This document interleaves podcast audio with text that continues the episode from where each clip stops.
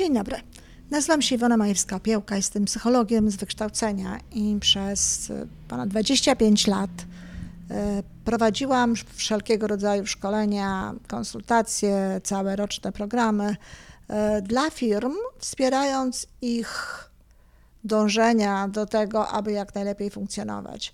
Ponieważ jestem psychologiem, moje zajęcia doty dotyczyły tematu leadershipu, tematu współdziałania, tematu współpracy, e, tego w jaki sposób w ogóle skutecznie działać w firmie, czy działać skutecznie w życiu, a także równowagi dotyczącej no, życia zawodowego i życia prywatnego, bo trzeba pamiętać o tym, że no, pracownik zaczyna się w domu. Każdy pracownik jest e, człowiekiem, jest osobą, która ma przede wszystkim siebie, ludzi, z którymi jest związana i swoje życie osobiste.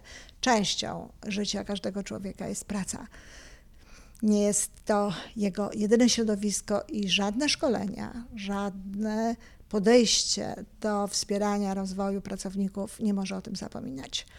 Kiedy dr Witold Kołodziejczyk zaproponował mi udział w tym programie, no bardzo się ucieszyłam. Przede wszystkim dlatego, że no, w ogóle podoba mi się ten program. Uważam, że jest bardzo dobrze skonstruowany i jeśli uczestnicy zechcą naprawdę z niego skorzystać, to będą mieli z tego olbrzymią korzyść. E, ucieszyłam się również dlatego, że wiem, że e, posiadam pewną zdolność nazywania w prosty sposób, prostym językiem e, pewnych rzeczy, które no, nie są może nawet takie proste. Wiem z 30-letniego doświadczenia mojej pracy zawodowej, która notabene ciągle ma swoje miejsce, tylko właśnie bardziej w tej chwili w wymiarze mm, online, w wymiarze takim internetowym. Wiem, że, e, że potrafię łatwo wyjaśniać pewne rzeczy i przy okazji jeszcze do tego troszkę dmuchać w skrzydła e, ludziom, tak, aby mieli ochotę no, robić więcej, aby mieli ochotę e, pracować lepiej, żyć lepiej, no po prostu rozbudza motywację. I ucieszyłam się dlatego, że myślę sobie, że te, taki element tak naprawdę e, przydałby się w każdej pracy, w każdych studiach. Zatem cieszę się, że mogę dołożyć coś od siebie. Napisałam co najmniej cztery książki, które są związane e, z leadershipem, z liderowaniem, z kierowaniem. W ogóle napisałam ich dobrze ponad 20, ale te cztery dotyczą no, tych tematów, które będę tutaj y, po, y, podejmować, o których będę tutaj e, mówić. I oczywiście te wiadomości można do, znaleźć w moich książkach. E, jedną z tych książek jest Umysł lidera. Jak kierować ludźmi w XXI wieku. Książkę napisałam przed XXI wiekiem, pod koniec wieku XX, ale wiele doniesień z tej y, od czytelników mówi mi, że, no i tu można powiedzieć niestety, y, ciągle moje postulaty, ciągle to, o czym mówię, co jest najważniejsze, no jest jakby aktualne, czyli ciągle jest do zrealizowania. Tyle tytułem wstępu. Nie będę tego już powtarzać w następnych podcastach, y, natomiast zawsze będę przypominać o tym, co jest tak naprawdę w tym e, danym podcaście najważniejsze. Dziś najważniejszą sprawą jest to, ażebyśmy zrozumieli, żebyście Państwo zrozumieli różnicę pomiędzy kierowaniem i zarządzaniem. Różnica to subtelna, a mam nadzieję, że takie, takie zrozumienie tego spowoduje, że lepiej będzie Państwu się w tych obszarach poruszać. Pod koniec XX wieku, pod koniec ubiegłego stulecia, mm, znaczy naukowcy z uniwersytetu, naukowcy zajmujący się zarządzaniem e, z Uniwersytetu w Michigan napisali, że tak naprawdę jakość leadershipu, jakość zarządzania instytucjami i organizacjami wszelkiego rodzaju gospodarczymi i innymi jest trzecią, trzecim, co z kolei no, e, istotnym elementem, jeśli patrzymy na zagrożenie naszej kultury, zagrożenie naszej cywilizacji, na zagrożenia w ogóle, jakie mogą e, być obecne na Ziemi. Czyli jakość, jeśli nie jest dobra, jeśli ta jakość jest no, nie najlepsza, stanowi zagrożenie. I ciekawe byłoby może to, co było na tych dwóch pierwszych pozycjach. Otóż na pierwszej pozycji była wojna, taka wojna światowa, albo jakieś takie no, y, nieumyślne, niechcące, y, niechcą, jakiś taki niechcący e, wybuch y, energii jądrowej, jakiś niekontrolowany. Na drugim miejscu było, uwaga, e, masowe zakażenie na świecie, masowa e, epidemia czy jakieś zatrucie.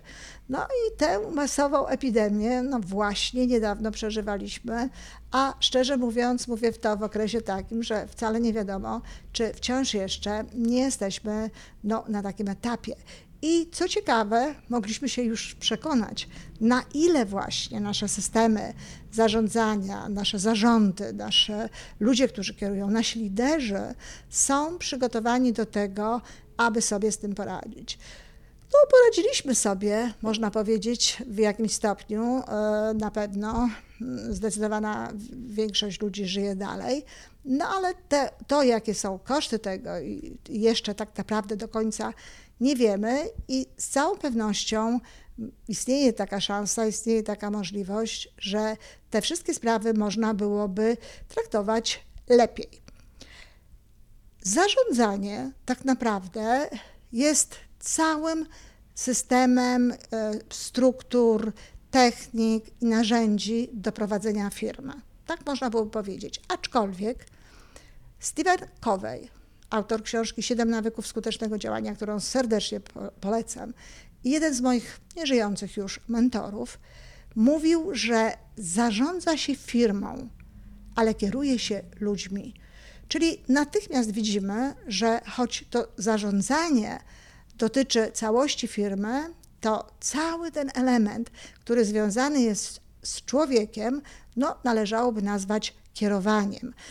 I oczywiście, skoro mamy ten aspekt kierowania, no to potrzebujemy do tego aspektu lidera. Potrzebujemy no, kierownika. Tak naprawdę słowo lider bardzo dobrze się tłumaczy na język polski jako kierownik, ale no, nie bardzo ludzie chcą akurat y, tak tego słowa używać i w taki sposób do niego podchodzić. Ale prawdę powiedziawszy, to jest to słowo najwłaściwsze. No ale mówmy lider, tak jak to się mówi y, w tej chwili. Ale skoro lider, no to w takim razie może również liderowanie zamiast kierowania. Może takie właściwe kierowanie e, w, w tym obrębie zarządzania firmą należałoby nazwać liderem. Że no, firmą trzeba kierować, wiadomo, w jaki sposób trzeba odnosić się do ludzi, ale dla odróżnienia tego właściwego sposobu podejścia do, do tego tematu, do tej części zarządzania, od tej niewłaściwej, możemy mówić o właściwej formule jako o liderowaniu. I teraz bardzo ważną sprawą jest to, że w szkole mówią różnego rodzaju rzeczy. E, zazwyczaj na uniwersytetach, na wyższych uczelniach, tak jak i tutaj w tym wypadku Państwa, dostaną Państwo bardzo dużo teorii, praktyki oczywiście też, ale dostaną Państwo teorie, dostaną Państwo narzędzia i wszystko to jest tak e, zapewne powiedziane no, takim językiem, jakim przywykło mówić się na uczelniach. I wiadomo, że często jest tak, że zostajemy potem tak naprawdę sami z tą wiedzą, którą zdobywamy. Tak? Każdy zdobywa tę wiedzę na uniwersytecie, ale potem, czy u innej uczelni, ale potem zostaje z tym sam, sam ją musi przetworzyć, sam musi doprowadzić do tego, żeby we właściwy sposób y, z tego korzystać. Sam musi sobie dodać też bardzo często no, takiego zrozumienia i wykrzesać na bazie tego zrozumienia y, entuzjazm, czy nie wiem, blask jakiś, który ta wiedza mogłaby wprowadzać w jego życie, żeby chętnie chciał pracować. Powiem, że jest to jednym z moich celów, żeby tego, tego blasku, tego entuzjazmu trochę dostarczyć. A zatem, czym jest w ogóle zarządzanie? Zarządzanie można podzielić na takie cztery obszary i to jest ważne z punktu widzenia kierowania, z punktu widzenia liderowania. Planowanie, organizowanie, kontrolowanie i aktywowanie. To są te cztery obszary, o których można mówić. E, prawdę powiedziawszy, dotyczy to każdego, dlatego czy, że planowanie, organizowanie, kontrolowanie i aktywowanie odbywa się na różnych poziomach. Oczywiście e, lider całej organizacji, lider całej instytucji no, ma to y, większy, ma większy e, zakres tych funkcji, ma większy zakres tych działań, więcej musi obejmować i podlega zazwyczaj takim no, osobom, które E, gdzieś tam nad nim mają jakby jeszcze szerszą, e, szerszy zakres, zakres. Powiedzmy sobie w Państwa wypadku, prawdopodobnie gdzieś tam ten większy, szerszy zakres to jest ministerstwo, które wyznacza pewne e, zasady, pewne trendy, pewne założenia. No, potem są oczywiście przedstawiciele tej najwyższej dyrekcji każdego z zakładów, a, ale każdy z tych liderów potem ma swój odcinek, gdzie te wszystkie elementy również obowiązują, aczkolwiek muszą być połączone no, z tym, co jest na górze.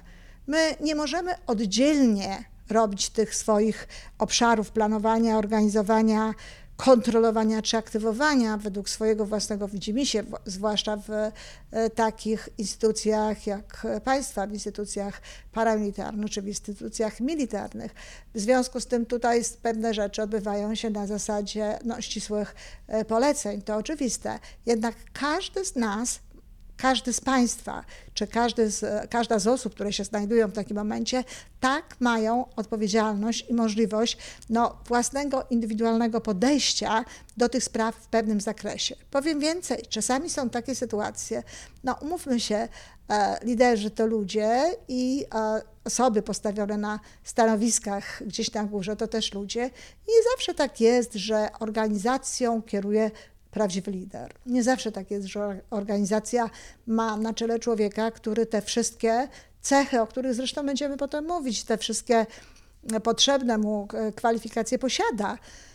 Często są to ludzie, którzy dobrze sobie radzą, oczywiście, bo muszą w określonych e, działaniach, e, no, w takim albo innym obszarze kontrolowanym przez górę, e, sprawdzają się bardzo dobrze, no i są awansowani na poszczególne pozycje, ale wcale nie znaczy to, że ta sama instytucja, ta sama firma nie byłaby prowadzona lepiej, gdyby na tym stanowisku stał tak naprawdę lider. Dlatego, tak jak mówię raz jeszcze, często musimy być buforami. Często lider jest buforem, prawdziwy lider jest buforem pomiędzy tym, co do niego dochodzi z góry, a tym, jak on wie i czuje i chce prowadzić na przykład swój zespół ludzi, czy prowadzić swój dział, czy w ogóle prowadzić swój jakikolwiek odcinek, na którym jest. To bardzo ważna sprawa. To bardzo ważna rzecz, żeby ludzie rozumieli tę rolę lidera. To oczywiście wymaga odwagi. Bardzo dużo w tej chwili mówi się o tym e, w dzisiejszym świecie. E, szczególnie dużo mówi o tym Simon Sinek, e, który jest dziś uważany za jedną z takich osób e, no, najświetlej traktujących liderów, najświetlej do tego podchodzących. A zatem, czym tak naprawdę są te cztery obszary i co lider może zrobić w każdym z tych obszarów za, zarządzania? Ważną sprawą jest to, abyśmy rozumieli, że firma istnieje jako całość i nawet jeśli my jesteśmy jakimś jej, odcinkiem, no to musimy mieć wizję całości. Musimy mieć wizję swojego odcinka, oczywiście, ale w kontekście wizji całej całości. I tutaj właśnie do tego zmierzają, mm, zmierza ten aspekt y, planowania i organizowania. Jeżeli planuje się pewne rzeczy w firmie, jeżeli zakłada się różnego rodzaju procenty y, do zrealizowania, liczby wszelkiego rodzaju, to ważną sprawą jest, żeby nie zabrakło w tym wizji takiej psychologicznej, wizji takiej pokazującej obraz, wizji takiej mówionej do ludzi w sposób normalny. Jeśli mówi się do ludzi, że e, w tym e, następnym roku, w który wchodzimy, mamy osiągnąć takie, takie, takie czy inne e, konkretne liczby, konkretne wskaźniki, no to nie bardzo przekonuje ludzi. Natomiast jeśli mówi się do ludzi obrazami. Jeżeli się mówi, że e, chcemy na przykład, żeby ten czy inny oddział wyglądał w wymiarze fizycznym, no właśnie w taki sposób, że mamy do pomalowania mm, ściany, do zagospodarowania jakiejś sale, że chcemy stworzyć na przykład e, salę zajęć komputerowych dla, dla e, osób osadzonych, czy jakieś inne rzeczy, że mamy pomysł na przykład na to, w jaki sposób e, intelektualnie tych ludzi pobudzać, czy w jaki sposób wpływać na nich na przykład, no, jeśli chodzi o refleksję moralną. Przecież to wszystko są bardzo istotne rzeczy. Kiedy w ramach wizji mówi się o tym, że ci ludzie, którzy tutaj są, mogą zmienić swoje życie, mogą odmienić swoje życie, e, cel prawdopodobnie organizacji e, takich penitencjarnych między innymi polega na tym właśnie, żeby przywracać ludziom do społeczeństwa e, osoby no, zmienione, resocjalizowane. Czyli jeśli przedstawiamy wizję, to bardzo ważną sprawą, sprawą jest, żeby ta wizja ludzi porywała, żeby ona była przedstawiona w taki sposób, żeby ludzie po prostu zwyczajnie chcieli za tym pójść. I teraz no mówię, no lider na górze może to w taki sposób przedstawiać, ale nie musi to naszą rolą wtedy jest, żeby w taki sposób no, porywać innych, żeby w taki sposób mówić o tym innym ludziom, żeby właśnie w taki sposób mówić o tym tym, których my prowadzimy, czy również jeśli mamy bezpośrednio do czynienia z osadzonymi, to również ważne jest, żeby im prezentować wizję w taki sposób, żeby ona ich porywała, a nie tak, że po prostu przedstawiamy im kolejną rzecz, którą mamy do zrobienia. Drugi element to jest planowanie. Tu mówiliśmy, y, organizowanie, przepraszam, tu mówiliśmy o planowaniu. Cały ten aspekt planowania, taki liczbowy i tak dalej, to jest zarządzanie. Element liderski, no to jest ta wizja, prawda, y, tej, tej firmy. Drugi aspekt, planowanie, organizowanie to z kolei jest no, umiejętność podzielenia jakby tej pracy, którą trzeba wykonać, tego celu, który mamy zrobić, pomiędzy oddziały, które są dostępne w naszej instytucji, no, albo pomiędzy ludzi, ludzi, którymi kierujemy. Każdy jest odpowiedzialny za swój odcinek, każdy jest odpowiedzialny za swój oddział. Ale znowu jest tutaj pewien element liderski. Jest tutaj pewna umiejętność, która jest związana bardziej E, za chwilę powiem o tym więcej z prawą półkulą mózgu e, człowieka niż z lewą półkulą. Bo tak naprawdę to właśnie wszystko, co, co y, łączy się z liderem, co łączy się z kierowaniem, to, to łączy się bardziej z prawą półkulą mózgu niż z lewą. Tu znowu posłużę się tym, co mówił Stephen Covey. Stephen Covey, Covey mówił, zarządzaj z lewa, kieruj z prawa, czyli jakby odnosił się do tych dwóch półkul e, mózgowych. Mężczyźni z reguły mają lepiej rozwiniętą lewą półkulę mózgu, dlatego dość istotnym aspektem jest, aby pomagać liderom w tym, żeby rozwijali bardziej prawą półkulę mózgu. Myślę tutaj oczywiście o liderach mężczyznach, chociaż naturalnie to nie jest reguła, bo często jest tak, że mężczyźni mają znakomicie rozwiniętą lewą półkulę mózgu, natomiast e, kobiety funkcjonują lepiej w zakresie lewej. Ja mówię o pewnej statystyce, mówię o pewnych regułach, które, które są e, statystyczne, które są uogólnieniami. Pewno poświęcę jeden z tych odcinków temu, aby podpowiadać, w jaki sposób można budować liderów w zakresie właśnie rozwijania tej prawej półkuli mózgu. Ale wróćmy do organizowania. E, jest taka przypowieść, taka opowieść o ślepcach, którzy do, jakby zostali doprowadzeni do słonia i za sprawą no, tego, czym mogli tego słonia eksplorować, czyli ze sprawą swoich dłoni, mieli określić, co to jest. No i ktoś miał trąby, ktoś miał ogon, ktoś dotykał e, jakby skóry tutaj gdzieś z grzbietu słonia i okazało się, że każda z tych osób no, mówiła coś innego. Każda mówiła, że to jest lian, ktoś inny mówił, że to jest pień drzewa. Różne odpowiedzi padały, a to był słoń. Nie widzieli jakby wizji całości. Rzecz jest tym, i to jest przykład, który jest często no, używany, e, e, kiedy mówi się e, na ten temat na zajęciach z zarządzania. Rzecz w tym, żeby widzieć całego słonia. To jest też mój taki umowny sposób, w jaki rozmawiałam z menedżerami prowadząc szkolenia. Kiedy mówiłam, chodzi o to, żeby widzieć całego słonia, wiadomo było, że chodzi o to, żeby mieć wizję całości firmy. Niezależnie od tego, że e, organizujemy coś, że ten odcinek jest taki, ten odcinek jest taki, ten odcinek jest taki, to wszystko musi być w taki sposób zrobione i tak połączone, żeby widzieć całość. I teraz lider, pracując na określonym odcinku, no, zajmuje się tym naturalnie, ale znowu bardzo ważne jest, żeby rozumiał, jaką rolę pełni ten odcinek jego działań w całości firmy, jaką rolę pełni on dla, dla, dla w ogóle skutecznego działania całej organizacji, instytucji. Ludzie tego często nie wiedzą. Oczywiście odpowiedzialni za to, żeby to było wiadomo, są liderzy liderów, ale jeśli nie, no to jeśli to nie zostało spełnione, no to tutaj prawdziwy lider wykonuje sam, samodzielnie taką pracę.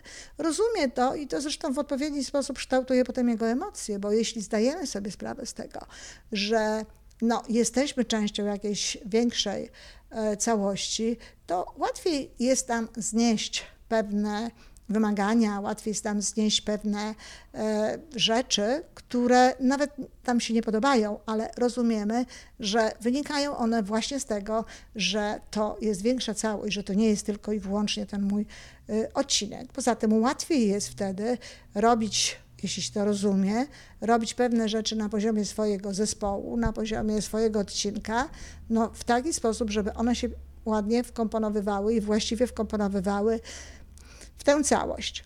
Trzeci e, aspekt zarządzania to jest kontrolowanie. O właśnie. I teraz e, myślę, że tutaj w tym aspekcie bardzo dużo mo e, można byłoby powiedzieć o tym, jak lider no, może lepiej funkcjonować w państwa organizacji, w państwa instytucji. Wiadomo, że kontrola jest bardzo istotnym elementem tego, co robicie. Naturalnie jest kontrola w ogóle taka ogólna dotycząca firmy, no ale też jest kontrola dotycząca e, waszej pracy z osadzonymi. Wiadomo, ta praca nie zawsze jest bezpieczna. To wiadomo, że tutaj e, ludzie mają, ludzie, którzy są tymi osadzonymi, myślę, mają różnego rodzaju pomysły, mają różnego rodzaju e, zachowania.